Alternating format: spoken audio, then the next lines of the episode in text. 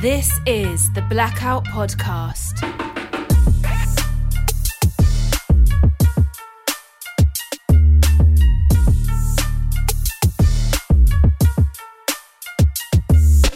Hello and welcome to the Blackout Podcast, where I get to talk to amazing people that do amazing things. And today I'm finally, finally, it's been like months and months and months and months I'm trying to get you. Boy, you're a super busy guy. I have Colin McDonnell on the podcast Yeah, today. thanks for thanks for having me on.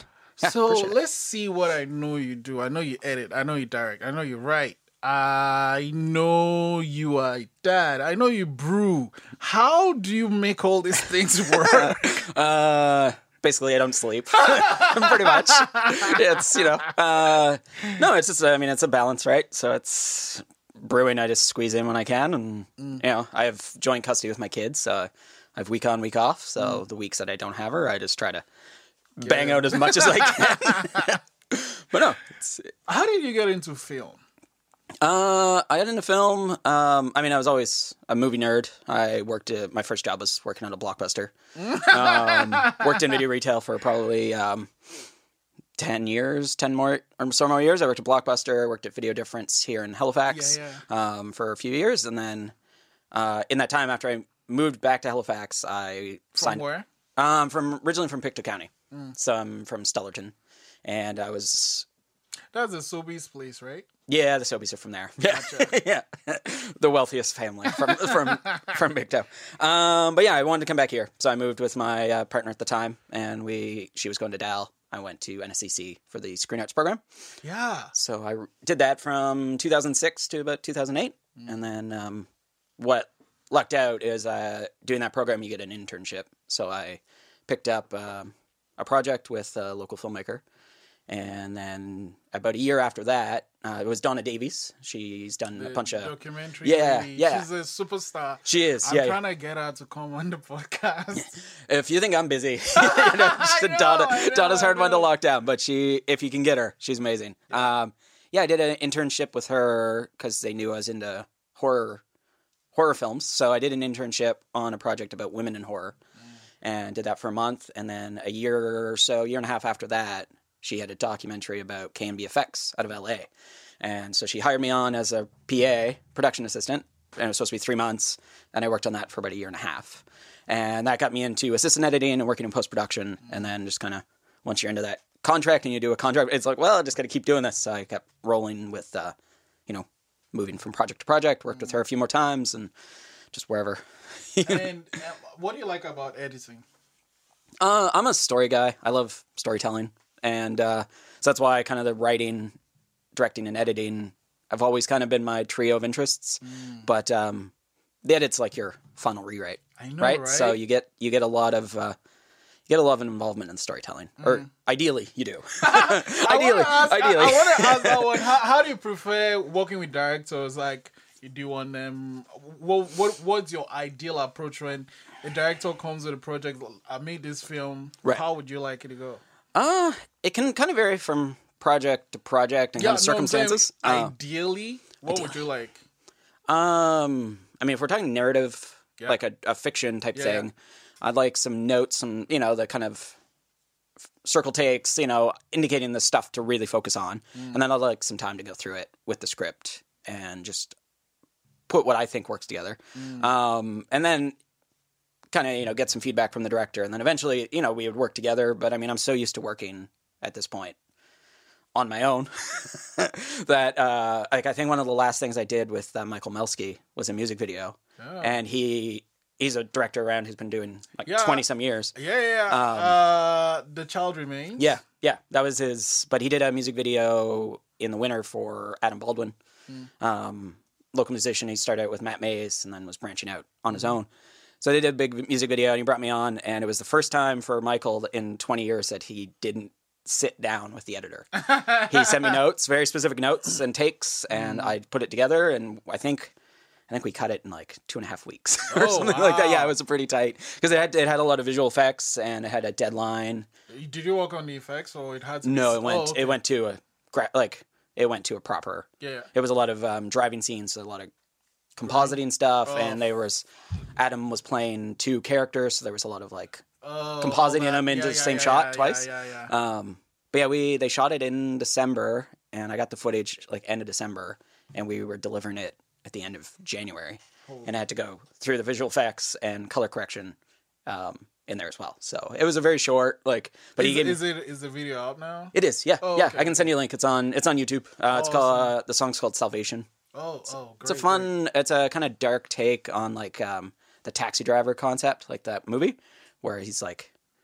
It's about, you know, just having kind of split personality type things, but like there's an evil version, and yeah, mm. it's it's good though, and it updates it with like the Uber Uber type drivers and stuff. So. Oh, so, that's where the V F X came in with the Uber yeah, screen. Yeah, yeah, and the, yeah. Oh, okay. Yeah. But uh, no, it turned out really well. I was pretty proud of it considering I was also working full time and doing that. But, so most of that you were cutting it at night then, yeah, I'm guessing. Yeah. On weekends. Yeah, pretty much. Anytime I could sit down at the computer and bang out some stuff, but and then. Do you remember the first film you made for yourself? First film outside, like out of film school? You mean? Oh yeah, yeah. Uh, yeah, I did one really bad one that I'll never send anybody. um, what was it called? Uh, it was called Livingstone Place. Oh, and okay. Originally, originally it was written for one of those like forty-hour, forty-eight-hour film contests. So, mm. um, I was the idea was like we, you had the idea, or they gave you some components to put into the film, yeah, and you had to do it. So. I signed up for that and planned on shooting it. And then at the time, my dad was ill. And yeah, there was a lot of personal family stuff. So we didn't so shoot was, for yeah. the contest. Yeah, yeah. Uh, but then I liked the idea enough that like a couple Maybe. months later, we w- we went and did it. But it was just like a home invasion, creepy, oh, okay. creepy slasher short with a lot of blood and special effects. Um, but yeah, I don't really send that one out to people. It was... Um, Probably what? my f- oh, sorry. No, go I was on. I was gonna say probably my first like short that you know I was super proud of was one called Presence that I had Glenn Matthews. Uh, he was a local actor at the time. He was in Hobo with a Shotgun, The Corridor, tons of great, great films. Uh, mm. We developed that uh, with Donna Davies actually mm. uh, when I was at Donna Davies' company uh, for um, like a.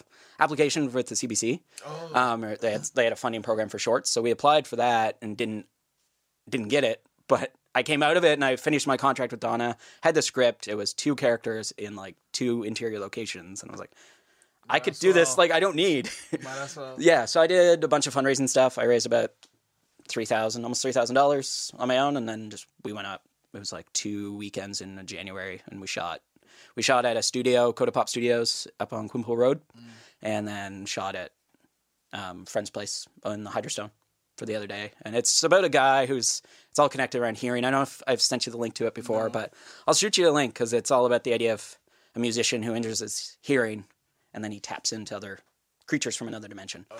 And it's very, like, psychological, but – What? Why? Like, almost – actually – I don't know if all your films have been horror or thriller, but why is that a genre that you're particular about? Uh, that goes back to being a kid. um, one of my earliest movie memories was probably being six or seven and sitting down with my family and watching RoboCop, which okay. a seven-year-old shouldn't watch, but uh, I just remember being fascinated by the special effects. And mm. my parents were really great about, like, explaining it. So I had, as a kid, I had a healthy understanding of, like, these are special effects, real. This is fake. And yeah. that fed into my love of um, Halloween. And I was obsessed with Michael Jackson's Thriller. I used to get my family to rent me the uh, V H S, which was the full video, and then a making of. Oh, God. You oh, know, so good. That, that, I, I, I don't know who I was talking about, but recently I was actually talking about that with someone. And I said, watching that thing is what made me want to make music videos, actually. Because it was crazy. Yeah, absolutely. No, it was. And like to have that kind of first... like behind-the-scenes look, like pull mm. the curtain back and see the process. Mm. I actually, kind of funny wraparound is my daughter's obsessed with Michael Jackson and Thriller. And so then I found the making of on YouTube. So oh, we sat down yeah. and watched the video and the making of. And it was just this moment where, you know, I was like, I was taken back. Yeah. It was full circle. But yeah, that, there was that. And then seeing like George Romero movies, like Night of the Living Dead, around Halloween time, all that stuff. It just, it fed into my love of Halloween. It's really good. I was just reading an article about him and that his first one, I can't remember what the first one was, actually based on the, on the book. And yep. it was someone else's book, like a well-known author, yep. but but he didn't have permission to do that. So he kind of talked to the person and the person just kind of...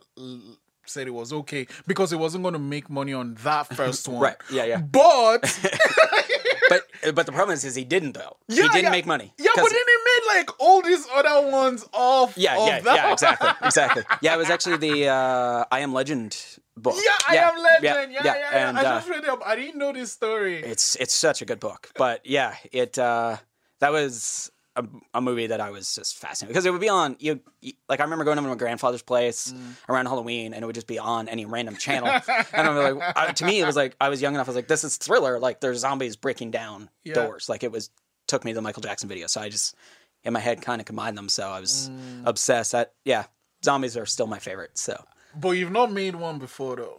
Uh, I've made a few zombies. Oh. Nothing that none that I'm proud enough. What was really funny, actually, was through film school. I yeah. kind of going into it, I didn't expect to get to make anything that was creepy or gruesome or zombie-related. And mm-hmm. I ended up making, like, three short projects that were all, like, horror or zombie-related. And I'm like, really? I'm getting the chance to do this stuff? So it was really cool. But, yeah, no, I've been itching, actually, to do, a like, a proper zombie movie. What do you think of, uh, what's this show? Uh, The Walking Dead.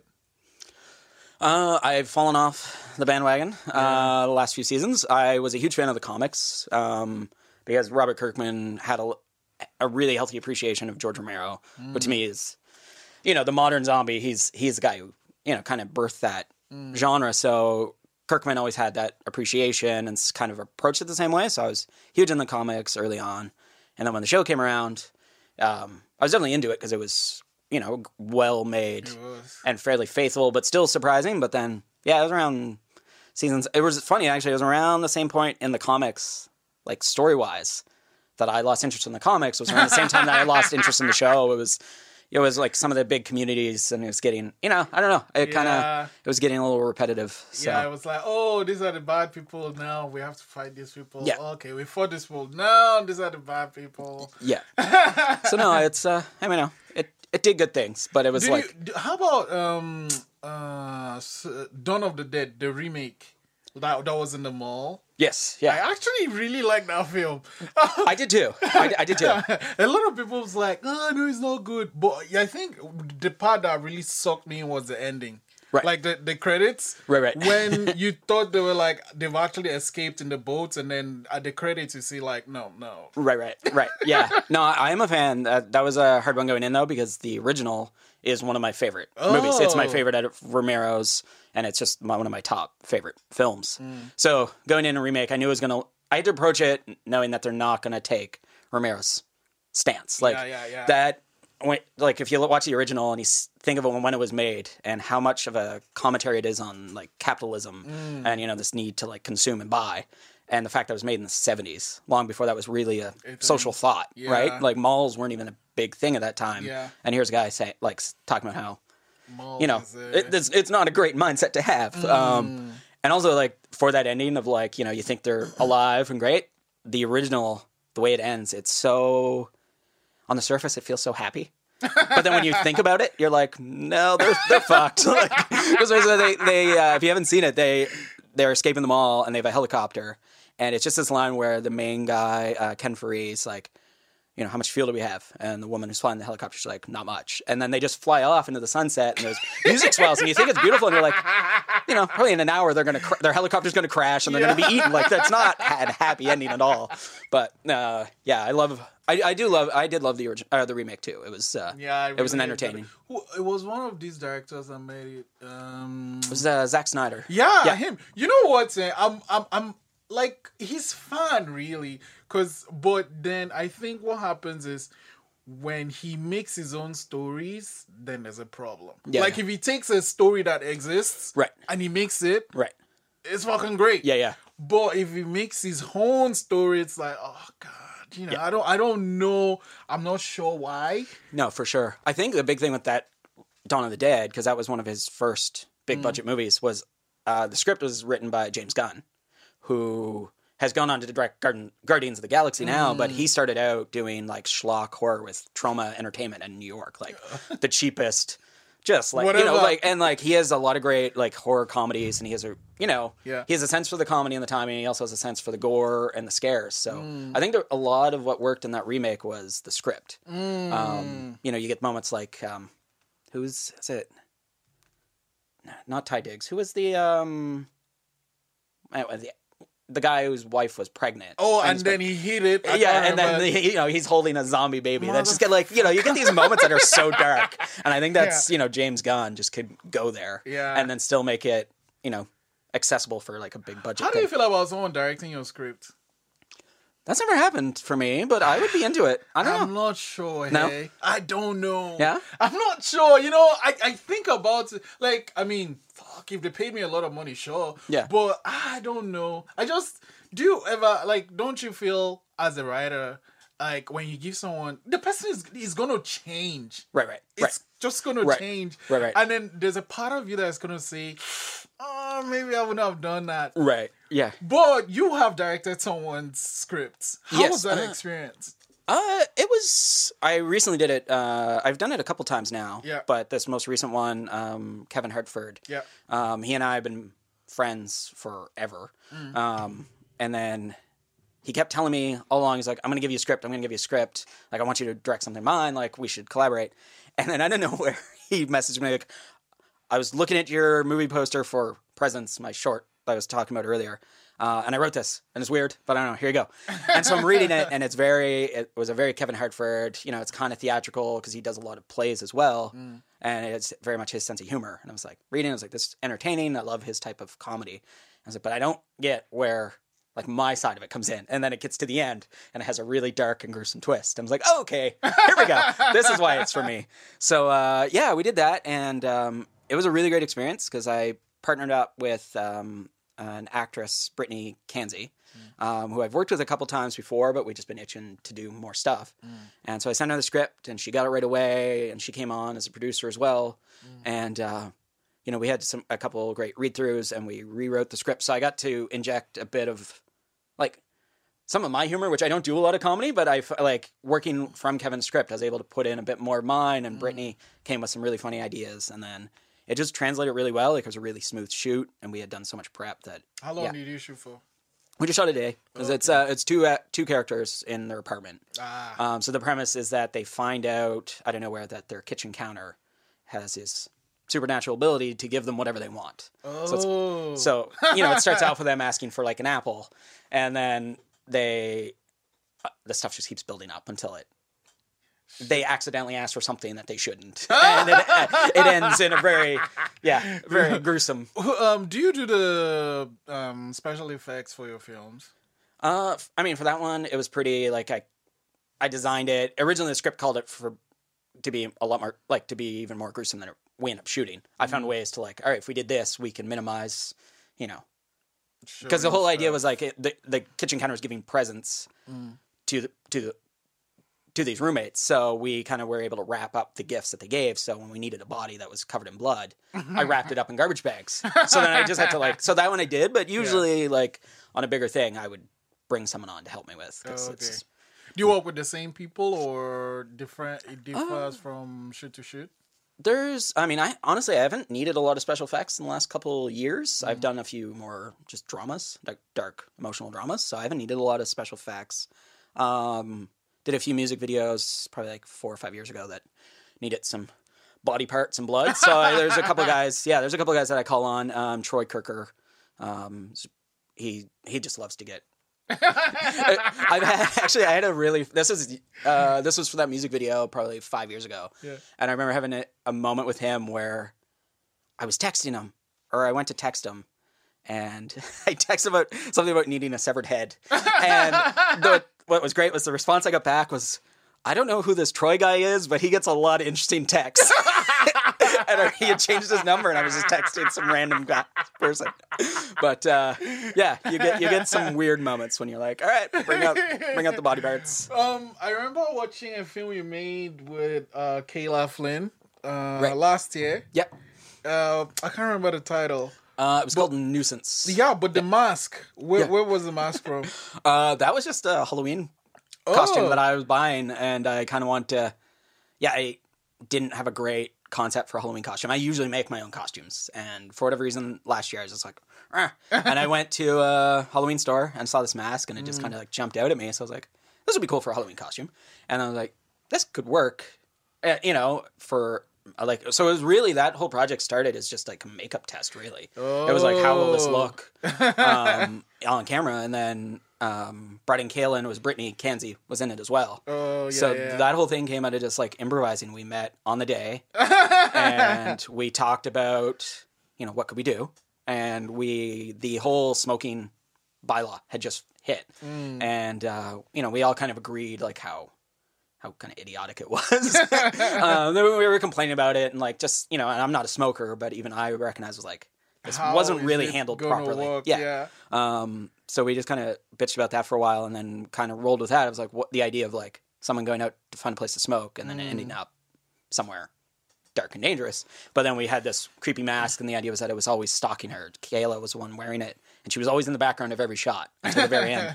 So that was just a pure improviser. It was just the three of us. I mm. shot, and then we brought it home, and I cut it, and like, because we wanted to put it out for Halloween. Yeah. Um, make, have it re- really timely. So yeah, it was just a fun little thing. It Never was a meant fun it. Thing. Thanks. Yeah, it totally wasn't meant to be like anything, you know. I enjoyed major. it. Oh, thanks. Appreciate it. So, um, what are you working on now currently? Ah. Uh, Just wrapped up the edit for Presence, the short, and that's off to a few festivals and keep working on getting it, trying to get it in more. Um, I got a few other scripts, and I've been working a lot with Brittany. We kind of partnered up now, so. Do you, uh, here's the one. Do you have, like, she's so, you're kind of like writing partners now? Sort of, and producing partners, yeah. How, like, I mean, producing partners, yeah. I get, but writing partners, how how does that work? Do you uh, write a section and she writes a section, or...? Right now, it's a lot of my past scripts that I haven't done anything with yet that I've been sending her. And uh, we can have a couple picked out that's, like, one that we know we could do. With very little resources, we could bang out, mm. like, pretty easily. Uh, it's two characters in one location. Mm. We're uh, amping up some of the dark comedy in it. Uh, and then I have a bigger script, um, which would involve... I need a... You know, we're going to start applying for some grants and funding yeah. for, because it's just, it's about a fifteen minute short, but involves oh. a lot of special effects and weapons and different things. But uh, ah. yeah, I wrote that script. Uh, it's called Hunter's Orange, and I wrote that about... Hunter's Orange? Yeah. It's it's like Hunter's Orange, a group of people? N- uh, no, I mean, it's around the idea of like the orange that you have to wear during oh, hunt- oh, uh, when you go out hunting, but it's uh, it's kind of like, um, it's kind of like a dark uh, crime thriller, um, but really centers around like a teenager coming like into adolescence with his father, and while they're out on their hunting trip, mm. they come across these criminals in the woods who ends up killing his dad, and he has to, to kind of to survive yeah. and avenge his father. So it's uh yeah, it's really centered around that idea of like, you know, youth and losing a parent. And that's the thing, like there are no good thrillers these days.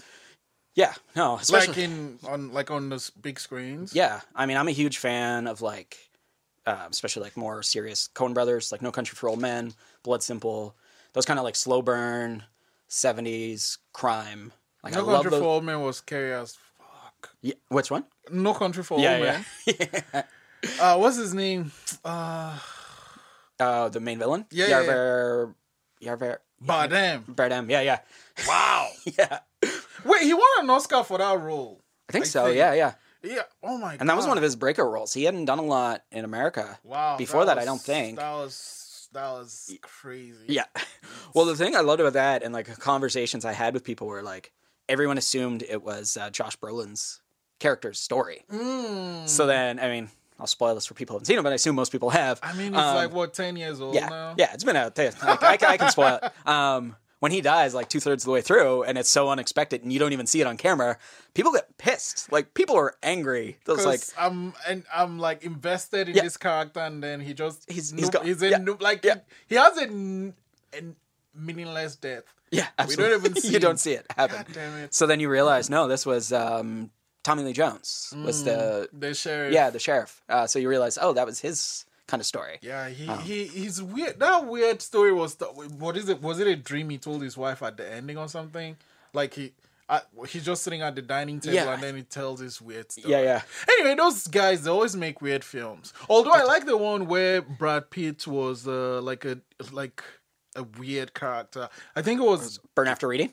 Yeah, yeah, yeah. I really yeah, love that I love one. that one. So many people. I was working at Video Difference when that came out, and so many people hated it. Um, I love that film. What I what I love about that and their work is they have this ability to take kind of tropes of a genre, mm. and then just Like, I remember we when we were going through film school, we would look at, like, a classic version of a genre. So we looked at a film noir film from, like, mm. the forties. And then you would look at something that was neo-noir, and we watched their first movie, Blood Simple.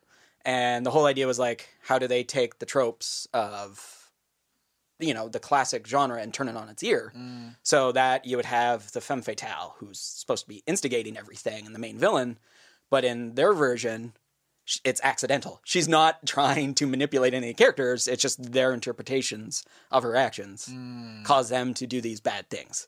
Um, and they're so good at that. So, like, Burn After Reading has the ending of it where he's like, you know, they're going through this crazy story of what happened. And someone brings in this folder to um, J K. Simmons in the C I A or whatever. Mm. And I'm like, and what do we learn? And he just closes his, nothing. And it's like, the whole movie was pointless. Like, this amazing story happens, but there was no mm. meaning to it. And there was no message or, you know, thing learned. It was just pure just a... people being idiots, basically. Talking of that, um, I mean, a, a couple of years ago, you actually said this endeavor on on, sc- on stream, right? Yeah, cinema. Yeah, yeah.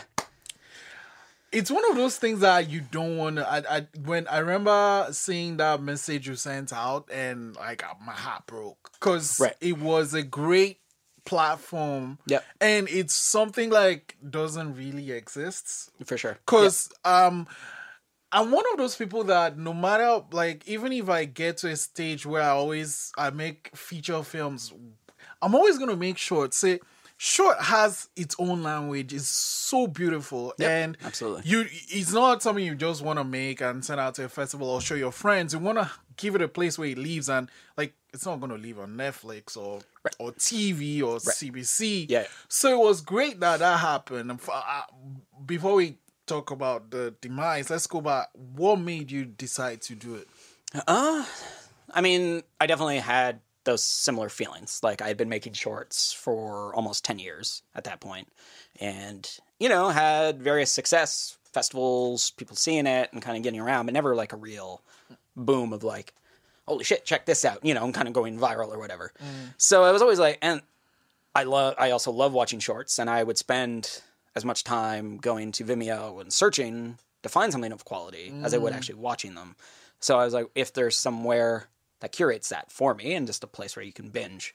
And the whole, my, my whole thought was like, this content is perfect for those, you know, that binge watching, you know, you yep. can watch three, five minute shorts and then maybe, you know, on the bus, and then you get off, you go about your day, you watch a few more. Like, to me, it made sense. Um, and it kind of, the opportunity came up when I was, I was working for a production company. And they kind of wrapped up after, like, they kind of wrapped up a lot of us after a year, a year and a half. So I was laid off, and I was on E I, actually employment insurance, for the first time in my life. Mm. And that opened the door to go through um, the Center for Entrepreneurship and Development Lab, uh, Seed program, where you start a small small business.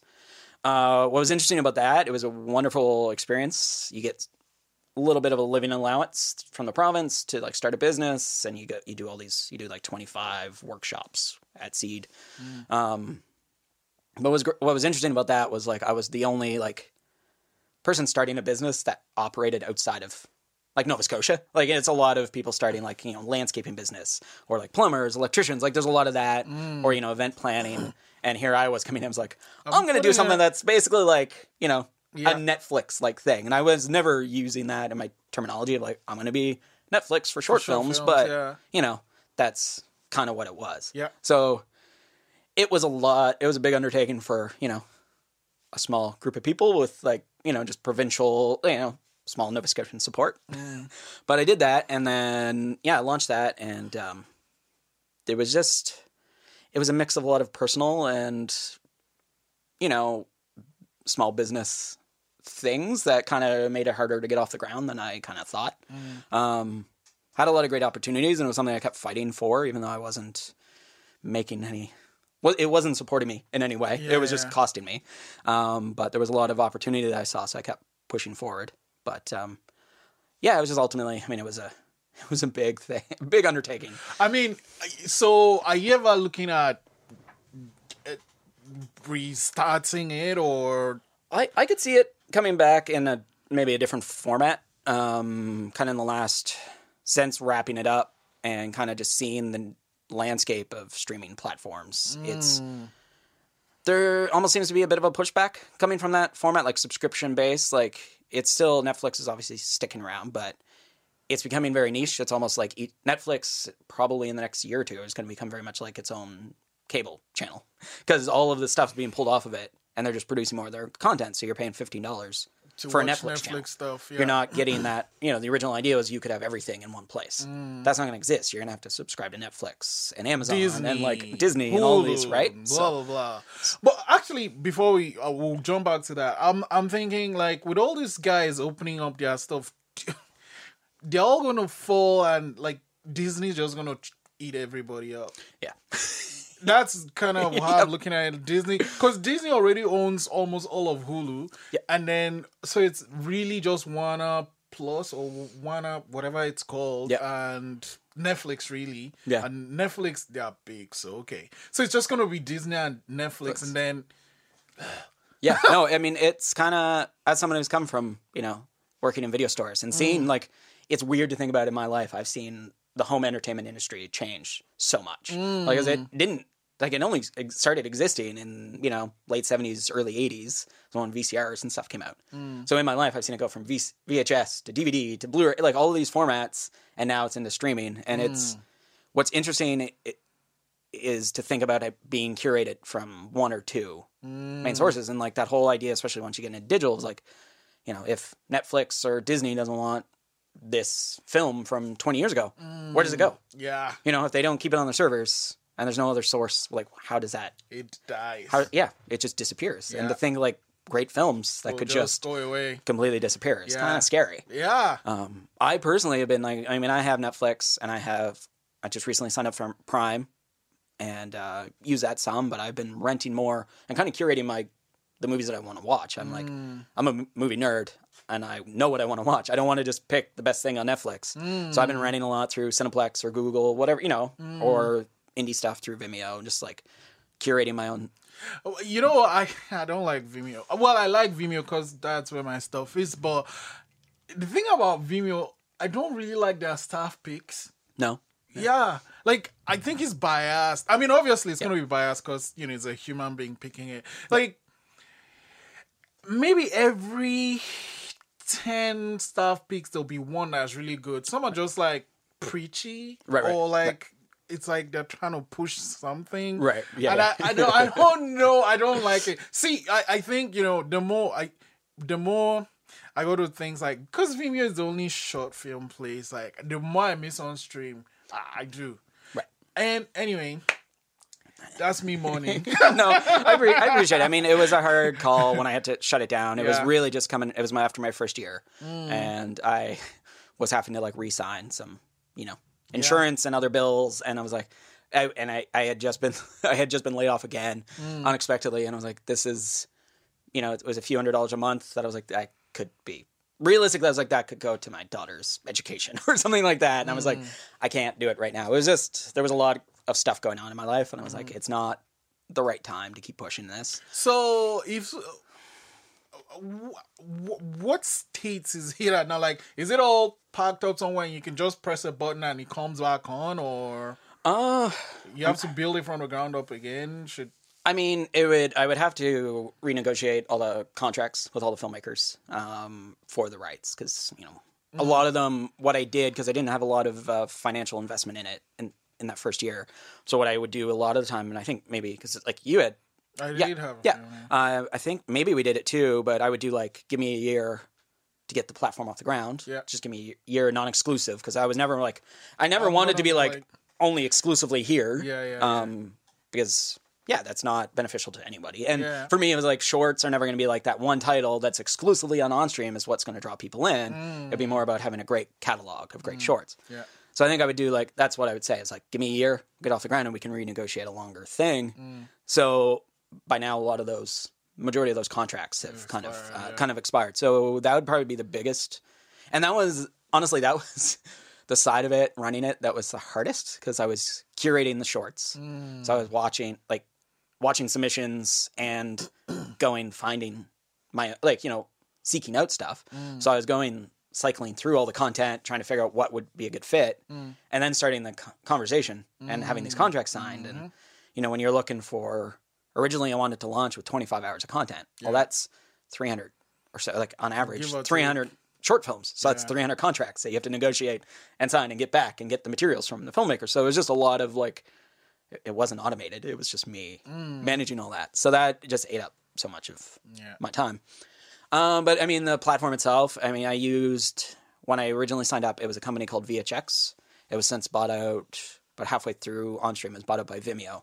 Um, but they create, it's kind of like, it operates like um, a WordPress site. So you have templates and you can just go in and brand it how you want it. And then they have the infrastructure in the background to like stream the video and you just upload your content. You pay okay. for hours um, and then you just upload the content. And what was probably my biggest hurdle that I never overcame and might have made a huge difference for OnStream was that um, I always, early on, my big marketing push was that I was going to have mobile apps. I wanted to have it on phones and devices because I was like, this People content always, is great to watch yeah, on the go. Yeah. You could download two short films to your phone, watch it, and then go about your day. Mm. Um, and what was great about the platform I was using was they offered a package. You could pay so much a month. I can't remember the exact numbers, around like fifteen hundred dollars a month. Mm. They would create your apps, five apps. It was like iPhone, Apple T V, Android, Xbox, and maybe Roku or another one. Mm. They would create that. You manage all from the website, upload all the content, and it would push out to these mobile apps. Oh. And, and they would maintain it, like any updates, push those out to the all the app stores and stuff. Mm. And I shopped around, and it was by far the best deal to get these apps developed. But I obviously didn't have that much but, money. Yeah. You know, it was like thirty thousand U S a year or something like that. Mm. So I went to, I tried everywhere I could, provincially and federally, to get some support. And it was a weird wording thing because it was app. So for apps, they see development, mm. and banks don't loan to something that in their mind might not be made. Um, a lot of the provincial funding doesn't do app development, even though like I went to a source that was, it was all about market growth and pushing out Nova Scotian content. I was mm. like, I have hours of Nova Scotian content that I could push out internationally. Mm. All I need help to do that is to get it's these app, apps. It yeah. was like, to me, it was a no brainer. But once you hear app development, they're like, no, sorry. No, no. And the problem was, and this was what I talked about with my advisor at Seed, was like I wasn't actually developing the app from scratch. Mm. They had the apps. It's just the infrastructure the app's made. Splash your it's name legit, on it. Yeah, exactly. You just give them your branding. They take a couple months to put that in place and link it to your website. And yeah. then, but you couldn't, I couldn't, so I never overcame that. I never got funding to help with that. And yeah, some of the, some of the, like, I won't get into the specifics, but like some of the responses I got back were pretty frustrating. Yeah. Um, You know, for these departments that are like, we want to support Nova Scotian content, but not in that way. And I'm like, really? uh, yeah. Okay, so Colin, I'm going to end it with this one. Yeah, for sure. I mean, with the experience you've had, what advice would you give to someone that, you know, wants to go out there and make their own films? Whew. Um, I mean, I always like to be the, you know, the positive person, no matter how hard it's been at times over the years, of like, the best way to learn is just to do it. And at this point, you know, in the industry, like the access is just insane. Mm. Um, and I think that's the best. Like I, I love film school and I learned a lot of working in as a professional crew from going through it. But I also learned so much more just by going out and making terrible, terrible movies. And each one gets a little better. Yeah. And then eventually you get one that you're like, hey, yeah, I'm actually pretty proud of that one. And then you kind of just, you know, and it takes time. Mm. You know, you're not always going to be that person who goes out there, makes a short, it goes viral, you know, maybe, but chances are. Um, but then, yeah, just, it, I mean, the difficulty is getting people to see it. So, mm. uh, and I, that's still something, you know, there's no magic formula to, you know, get an audience. So it's just a matter of keep trying. And yeah, I think that's the best advice I have, is just get out there and tell your stories and find interesting stories. Awesome. Yeah. Thank you very much, Colin. No, thank you. I appreciate you having me on.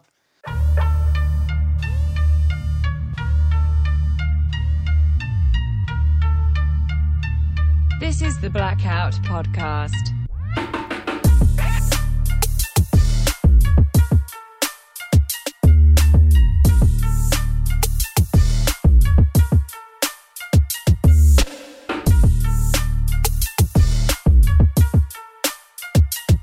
For listening.